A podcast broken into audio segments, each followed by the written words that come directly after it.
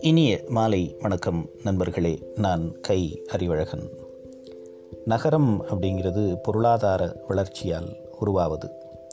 இன்றைக்கு இருக்கக்கூடிய சென்னை ஒரு காலத்தில் வந்து ஏரிகளும் வயல்வெளிகளும் கொண்ட ஒரு பெரிய கிராமமாக இருந்திருக்கிறது அப்படிங்கிறது வரலாற்று செய்தி. அதுக்கு பிறகு வந்து ஆங்கிலேயர்கள் கோட்டை அமைத்து அவங்க வந்து தங்களுடைய வணிகத்தை ஏற்றுமதி இறக்குமதி வணிகத்தை கிழக்கிந்திய கம்பெனியின் காலத்தில் துவங்கிய போது பெரிய பொருளாதார வளர்ச்சி அடைந்து இன்றைக்கு ஒரு மாநகரமாக மாறியிருக்கிறது. ஆனால் இந்த தஞ்சை நகரத்தினுடைய வளர்ச்சி அந்த மக்களினுடைய வாழ்க்கை தரம் இப்படி தான் இருக்கணும் அப்படின்னு சொல்லி மன்னர்களால் கட்டமைக்கப்பட்டது. குறிப்பாக வந்து ராஜராஜனால் திட்டமிட்டு உருவாக்கப்பட்ட ஒரு நகரமாக தஞ்சாவூர் இருந்திருக்கிறது அப்படிங்கிறதையும் நம்ம வரலாற்றில் பார்க்குறோம். தமிழ்நாடு வந்து நிலநடுக்கோட்டை ஒட்டி இருக்கக்கூடிய ஒரு வெப்பமண்டல பகுதி. சோழர் காலத்தில் மட்டுமில்லை அதற்கு முன்பிருந்த காலத்திலையும் கூட தமிழக மக்களினுடைய முதன்மை தொழிலாக இருந்தது வந்து வேளாண்மை. வேளாண்மை பொருளாதாரம் பொருளாதாரம் சார்ந்த ஒரு அரசாகத்தான் ராஜராஜ சோழனுடைய அரசு இருந்திருக்கிறது. இதனால் வேளாண்மைக்கு விவசாயத்திற்கு எந்த விதமான ஒரு பாதிப்பும் வராமல் மக்களுடைய பயிர்களை நிலங்களை காக்க வேண்டும் அப்படிங்கிறதுல ராஜராஜன் மட்டும் இல்லாமல் தொடர்ந்து வந்த சோழ மன்னர்களும் பெரிய அளவில் கவனம் செலுத்தினார்கள். வாழ் துணை கொண்டு பல்வேறு நாடுகளை வென்றெடுத்த ராஜராஜன். இன்னொரு பக்கம் வந்து குடிமக்கள் மீது அவர்களுடைய நலன் மீது. அதே மாதிரி விவசாயத்தின் மீது பெரிய அளவில் அக்கறை காட்டினார் அப்படிங்கிறதும் வரலாற்று குறிப்புகளில் இடம்பெற்றிருக்கிறது ஒரு பக்கம் வந்து போர்களுக்கான பயிற்சிகள் ஆயத்தங்கள் வந்து தொடர்ந்து நடந்து கொண்டே இருக்கும். இன்னொரு பக்கம் மக்கள் வளர்ச்சி பணிகளும் தொடர்ந்து நடைபெற்று கொண்டே இருந்த ஒரு ரெண்டுக்குமே சம உரிமை கொடுத்து ஆட்சியை நடத்திய ஒரு அரசராகத்தான் ராஜராஜன் வரலாற்றில் அறியப்படுகிறார். தஞ்சைக்கு சிறப்பு தருவது காவிரி அப்படிங்கிறது நம்ம எல்லாருக்குமே தெரியும். மேலணைக்கு பக்கத்தில் காவிரி வந்து ரெண்டாக பிரியும். ஒன்று வந்து காவிரியாகவும் இன்னொன்று கொள்ளிடமாகவும் குறிப்பிடப்படுகிறது. இதில் வந்து காவிரி தஞ்சை மாவட்டத்துக்குள்ளே நுழைந்த பிறகு பல்வேறு கிளை நதிகளாக பிரிகிறது. வெண்ணாறு குடமுருட்டி ஆறு அரசலாறு இது மாதிரி சில முக்கியமான கிளை ஆறுகள். இதில் வந்து வெண்ணாறும் குடமுருட்டியாரும் தான் தஞ்சை நகரத்துக்குள்ளேயே பாய்ந்து ஓடுகிறது.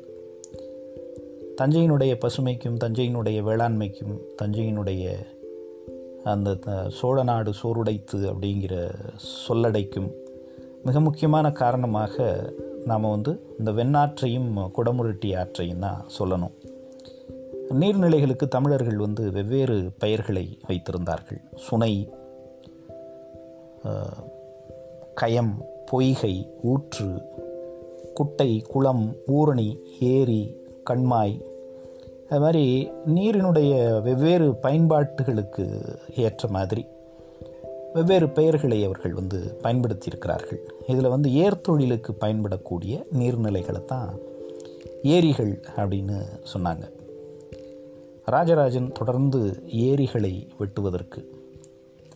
அவர் ஆட்சி செலுத்திய எல்லா நிலப்பகுதியிலையும் ஏரிகளை வெட்டுவதற்கு மிகப்பெரிய நாட்டம் உள்ளவராக இருந்திருக்கிறார். சூரியன் வந்து எப்படி இயற்கையினுடைய பேராற்றலாக இருக்கிறதோ அதே போல் நீரும் இயற்கை வழங்கக்கூடிய மகத்தான கொடை அப்படிங்கிற உண்மையை வந்து சோழ மன்னர்கள் உணர்வுபூர்வமாக புரிந்து கொண்டிருக்கிறார்கள். அதனால தான் இந்த சோழ நாட்டின் நிலப்பரப்பு எங்கெல்லாம் இருக்கோ அங்கெல்லாம் வந்து பெரிய அணைக்கட்டுகள் நீர்நிலைகளை வந்து முறைப்படுத்தக்கூடிய நீர் மேலாண்மை இதில் எல்லாம் ரொம்ப தீவிர கவனம் செலுத்தி இருக்கிறார்கள் இன்றைக்கி வந்து நம்ம மழை நீர் சேமிப்பை பற்றி பெரிய ஒரு சூழலியல் கருத்தாக கருத்தியலாக அதை வந்து முன்வைக்கிறோம். ஆனால் அன்றைக்கு மழைநீர் சேமிப்பை பற்றியும் நீர்நிலைகளினுடைய மேலாண்மையை பற்றியும் ராஜராஜன் வந்து எந்த அளவிற்கு தெரிந்து வைத்திருக்கிறார் அப்படிங்கிறது அவருடைய அந்த நீர்வாரிய மேலாண்மை நடவடிக்கைகளை பற்றி வரலாற்றில் படிக்கும்போது நம்மளால் அறிஞ்சிக்க முடியும். அதனால தான் வந்து கல்லணை கட்டிய கரிகால சோழனின் பரம்பரை அப்படிங்கிறத ராஜராஜனும் நிரூபித்தார் ராஜேந்திர சோழனும் நிரூபித்தார். நீரை வந்து சீராக பங்கிடவும் அதை நீர்நிலைகளை உருவாக்கவுமே ஒரு தனி துறையை வைத்திருந்தார்கள். ஒரு நிர்வாக அமைப்பு அதற்காகவே தொடர்ந்து செயல்பட்டிருக்கிறது. நீர்ப்பாசனத்துக்காக உருவாக்கப்பட்ட அந்த கிராம சமய அமை சபை அமைப்புகள் ஆயக்கட்டு சபைகள் அப்படிங்கிறது தான் வந்து இந்த நீர்நிலைகளை குறித்த விஷயங்களை முழுமையாக மேலாண்மை செய்து வந்த விவசாயத்தினுடைய ஆதாரமாக ஆறுகள் ஏரிகள் குளங்கள் இதையெல்லாம் வந்து பாதுகாப்பதற்காக இந்த நீர் வாரியம் அமைக்கப்பட்டிருந்தது. இது வந்து அந்தந்த ஊர் சபைகள் கீழே அந்த ஊரில் இருக்கக்கூடிய பெரிய மனிதர்களால் உறுப்பினர்களாக இருந்து நிர்வாகம் செய்யப்பட்ட ஒரு அமைப்பு. இதில் வந்து அவங்க என்ன செய்வாங்க அப்படின்னா தூர்வாடுறது மதகுகளை சரி செய்கிறது. இது ரெண்டும் வந்து ரொம்ப முக்கியமான பணி.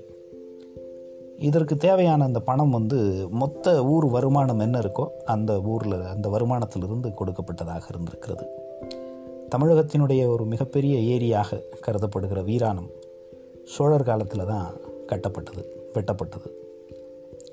இருபது கிலோமீட்டர் நீளமும் ஏறத்தாழ ஐந்து கிலோமீட்டர் அகலமும் கொண்ட இந்த ஏரியினுடைய அப்போதைய பெயர் வந்து வீர நாராயண மங்கலம் ஏரி. மனித உழைப்பை மட்டுமே கொண்டு வெட்டப்பட்ட நீர்நிலைகளில் மிகப்பெரிய நீர்நிலையாக இன்றைக்கும் அறியப்படுவது வந்து வீராணம் ஏரி. சோழர் காலத்தில் இது வந்து ஏறத்தாழ இருபது கிலோமீட்டர் நீளமும் ஏழு கிலோமீட்டர் அகலமும் கொண்டதாக இருந்திருக்கிறது. இப்போ வந்து பதினாறு கிலோமீட்டர் நீளமாக அது சுருங்கி இருக்கிறது நான்கு கிலோமீட்டர் அகலமாக அது சுருங்கி இருக்கிறது விஜய விஜயாலய சோழன் தன்னுடைய பேரன் முதல் பராந்தக சோழன். பல்லவர்களோட போருக்காக திருமுனைப்பாடியில் வந்து பெரும் படையோடு தயாராக இருந்தப்போ போர் இல்லாத நாட்களில் தன்னுடைய படை வீரர்களுக்கு ஏதாவது வேலை கொடுக்கணும் அப்படின்னு நினச்சாரு.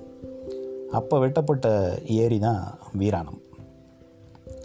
வெறும் போர் மீது மட்டுமே கவனம் செலுத்தாமல் அந்த போர் வீரர்கள் மக்கள் நலப்பணிகள்லையும் நாட்டினுடைய வளர்ச்சி திட்டங்கள்லையும் எப்படி பங்கெடுக்கிறார்கள் அப்படிங்கிறதுக்கான ஒரு மிகச்சிறந்த உதாரணமாக இந்த வீராணம் ஏரி கட் வெட்டப்பட்ட வரலாறு நமக்கு வந்து சொல்லுகிறது. இந்த முதல் பராந்தக சோழனுடைய இன்னொரு பெயர் வந்து வீரநாராயணன். அதனால தான் அந்த வீரநாராயணன் ஏரி அப்படிங்கிற பெயர் வீராணம் ஏரிக்கு சூட்டப்பட்டது. பிற்காலத்தில் அது வந்து மருவி வீராணம் ஏரியாக இன்றைக்கு அழைக்கப்படுகிறது. இந்த ஏரி தான் வந்து ராஜராஜனுக்கு ஒரு மிகப்பெரிய முன்மாதிரியாக இருந்தது அப்படின்னே சொல்லலாம். இதை விட சிறப்பான நீர்நிலைகளை உருவாக்கணும் அப்படிங்கிறதுக்காகத்தான் அவர் வந்து இந்த நீர் வாரியங்களை ஊருக்கு ஊர் அமைத்தார். ஏரிகளை வெட்டினார். காவிரி ஆற்றினுடைய கடை கரையில் அமைந்திருக்கக்கூடிய ஊர் அப்படிங்கிறதுனால தஞ்சாவூர் வந்து ஆற்று நீர்ப்பாசனத்தில் மிகுந்த கவனம் செலுத்த வேண்டிய ஒரு ஊராக இருந்தது. காவிரியினுடைய கிளைகளை வந்து தொடர்ச்சியாக அதிகமாகிக்கிட்டே வந்தார் ராஜராஜன். இந்த வாய்க்கால் அமைப்புகள் தஞ்சை எங்கும் தஞ்சை மாவட்டம் எங்கும் பரவி கிடக்கக்கூடிய இந்த வாய்க்கால் அமைப்புகள் விவசாயத்தை பெருக்குவதற்கு விளைச்சலை பெருக்குவதற்கு பெரிய அளவில் உதவி செய்திருக்கிறது. தஞ்சையில் வந்து எங்கே பார்த்தாலும் நெல் வயல்கள் இருந்த காட்சியும் தொடர்ச்சியாக வந்து புதிய வேளாண் நிலங்கள் உருவாக்கப்பட்ட செய்திகளும் அதில் வந்து இருக்கிறது. வறண்ட வடதமிழக பகுதிகளுக்கு கூட காவேரி நீரை கொண்டு போகணும் அப்படிங்கிறதுக்கான முயற்சியில் ராஜராஜன் ஈடுபட்டார். சோழர் காலத்து கல்வெட்டு ஒன்றில் வந்து தண்ணீர் பந்தலில் தண்ணீர் வைத்து தருபவனுக்கும் அதற்கு களமிடும் குயவனுக்கும் தண்ணீர் ஊற்றி தருபவனுக்கும் மானியம் அளித்த செய்திகள் அந்த கல்வெட்டுகளில் வந்து குறிப்பிடப்பட்டிருக்கிறது. நீர்ப்போக்கு அதாவது மழைக்காலங்களில் நீர்ப்போக்கை கட்டுப்படுத்துவதற்காக மதகுகள் பெரிய அளவில் கட்டப்பட்டது. அதில் வந்து மரவன் வாய் கண்டன் வாய் வடவாய் கீழ்வாய் அப்படின்னு பெயரிடப்பட்டதெல்லாம் ராஜராஜனுடைய காலத்தில் தான்.